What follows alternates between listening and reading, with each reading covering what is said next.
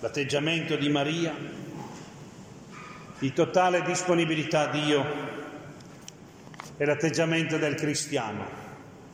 Per descriverlo vorrei parlarvi de, oggi delle sette A.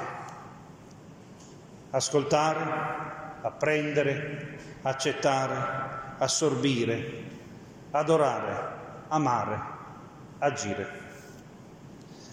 Ascoltare. Dobbiamo vivere in ascolto di Dio.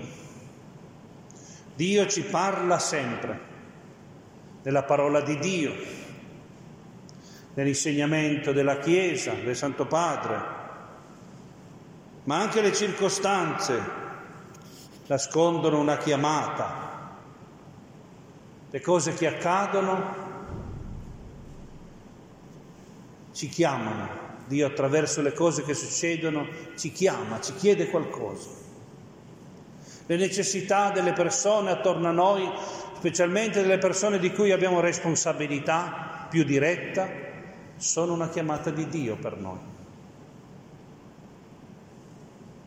La gioia, quando siamo nel bene, la gioia, la forza, e il rimorso quando siamo nel male è la voce di Dio dentro di noi. Dio ci parla donandoci forza nelle difficoltà. A volte permette dei campanelli d'allarme, nel nostro umore, nella nostra stanchezza, nel nostro troppo nervosismo. Forse abbiamo fatto troppo, forse dobbiamo riposarci un po', forse dobbiamo prenderci cura di noi, di chi sta attorno a noi. Permette anche qualche svista. Dio ci parla addirittura attraverso i nostri peccati, le nostre debolezze, e può anche usare mezzi diversi, mezzi straordinari, come ha usato con Maria. Chi l'ha detto che anche un angelo non possa parlare con noi? Normalmente non, non lo fa direttamente, ma sempre Dio ci parla. Ma noi lo stiamo ascoltando?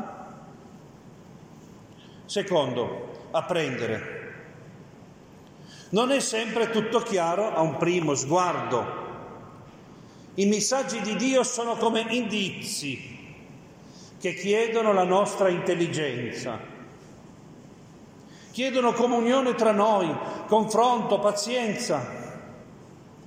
Diceva Pascal, Dio dà tanta luce per chi vuol vedere, ma sufficiente oscurità per chi non vuol vedere.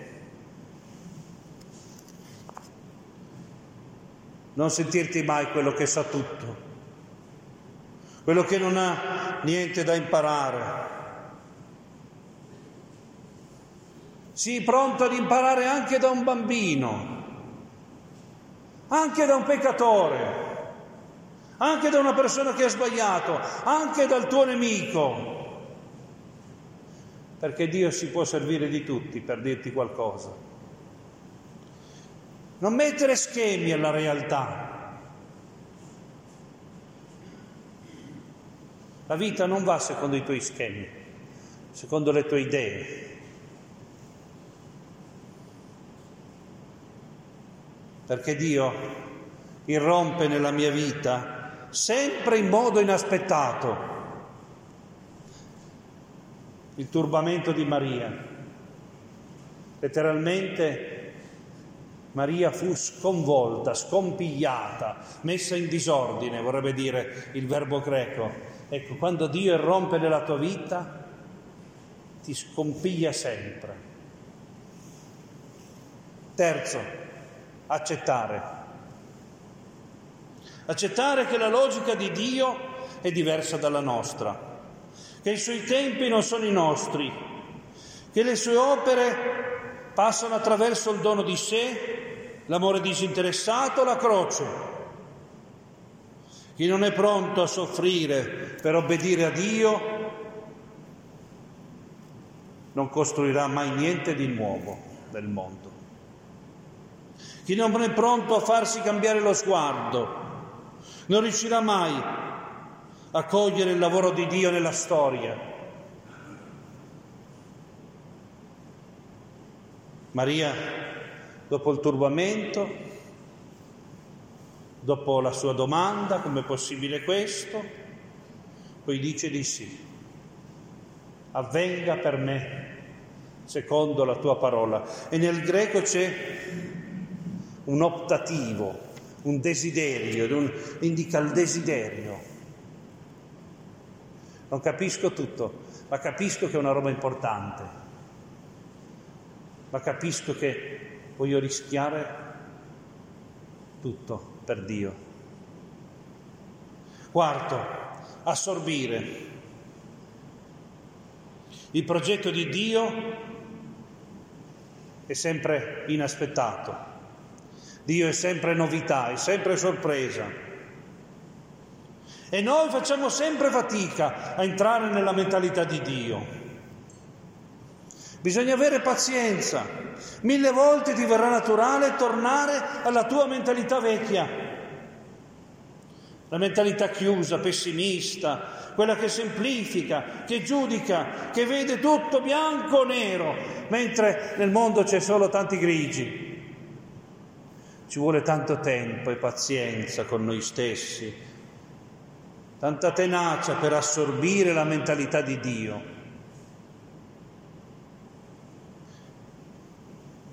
Non essere come quel terreno indurito, no? Che non assorbe più l'acqua, ma come quella terra buona che prende la rugiada. Prima di evangelizzare gli altri, dobbiamo evangelizzare noi stessi. Ed è un duro lavoro. Ma io penso veramente secondo la mentalità del Vangelo, o no? O penso secondo la mentalità del mondo? E spesso mi, mi accorgo che ho la mentalità del mondo ancora dentro. Devo convertirmi, devo cambiare mentalità. È un duro lavoro, ci vogliono anni. Lo Spirito Santo ha dovuto lavorare per anni nel cuore degli apostoli per far vincere la loro chiusura nazionalista, ad esempio, per convincersi che il Vangelo era anche per i pagani. C'è chi dice che ha dovuto prendere quasi a sberle lo Spirito Santo. La stessa Maria Immacolata ha dovuto con pazienza passare dall'essere madre di Gesù all'essere discepola del suo figlio ed è stato un viaggio difficile. Per assorbire la mentalità di Dio deve morire qualcosa dentro di noi. Dobbiamo accettare delle purificazioni. Quinto, adorare. Aver sempre un atteggiamento di stupore. Io sono niente io sono polvere e Dio mi ha parlato. Dio chiama uno come me. Dio ha voluto aver bisogno di me. Dio mi dà la dignità di essere a suo servizio. Ecco la serva del Signore, dice Maria, con convinzione. Prima di capire ciò che Dio ci dice, bisogna adorare Dio che ce lo dice, gioire che Lui sia presente in noi e attorno a noi, stupirci che Lui ci mandi dei segni per il cammino. Il bambino piccolo non capisce le parole della mamma, ma quando la mamma parla gioisce, sorride, si stupisce Così è il nostro atteggiamento con Dio, lo stupore, la gioia, l'adorazione.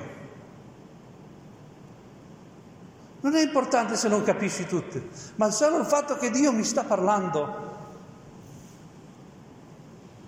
Se non abbiamo questo atteggiamento di gioia, di stupore, se diamo tutto per scontato.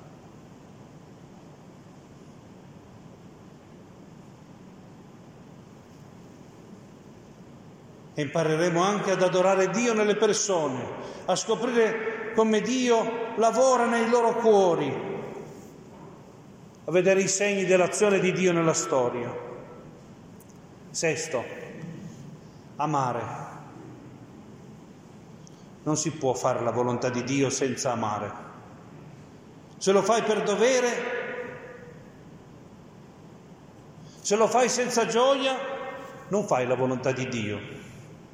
Perché la volontà di Dio è prima di tutto nel come faccio le cose, non nelle cose che faccio. Dio probabilmente non ti chiederà niente di diverso da quello che facevi prima. Il tuo lavoro, continua il tuo lavoro. La tua famiglia continua la tua famiglia, il tuo studio continua il tuo studio, e le tue cose, tutto. Ma ti dirà come lo fai? Ci metti un po' di speranza, ci metti un po' di gioia, ci metti un po' di amore, ci metti un po' di stupore, ci metti un creare relazioni, ci metti fedeltà, ci metti quello che lui ti dà, che tu non ce l'hai queste cose. Lui ti dà un qualcosa che rinnova tutto senza cambiare niente. Esternamente non è cambiato niente, ma dentro di te c'è una luce nuova. Vivere da innamorati, fare di ogni gesto della giornata un atto d'amore per Dio. Settimo, agire.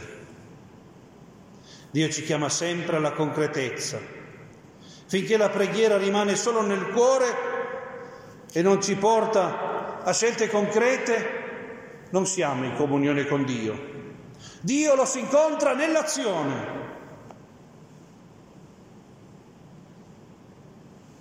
Un grande filosofo che mi piace, Maurice Blondel, ha scritto un libro proprio L'azione.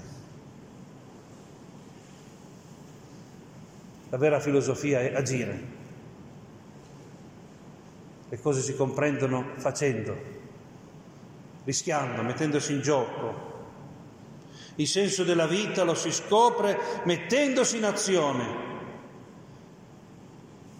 Dio ti chiede sempre di camminare, come ad Abramo, lascia la tua terra, di passare da qualcosa a qualcos'altro.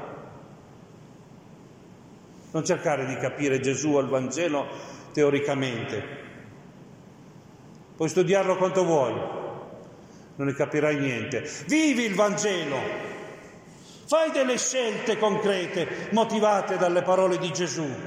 Solo allora lo comprenderai. Maria non ha solo detto, eccomi, ecco la serva del Signore, ma si è subito messa in viaggio per mettersi a servizio di Elisabetta e di Zaccaria, lavando i piatti, curando l'orto, pulendo, cucinando, facendo la spesa.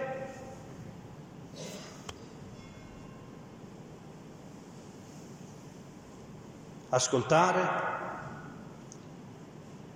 apprendere, accettare, assorbire, adorare, amare, agire.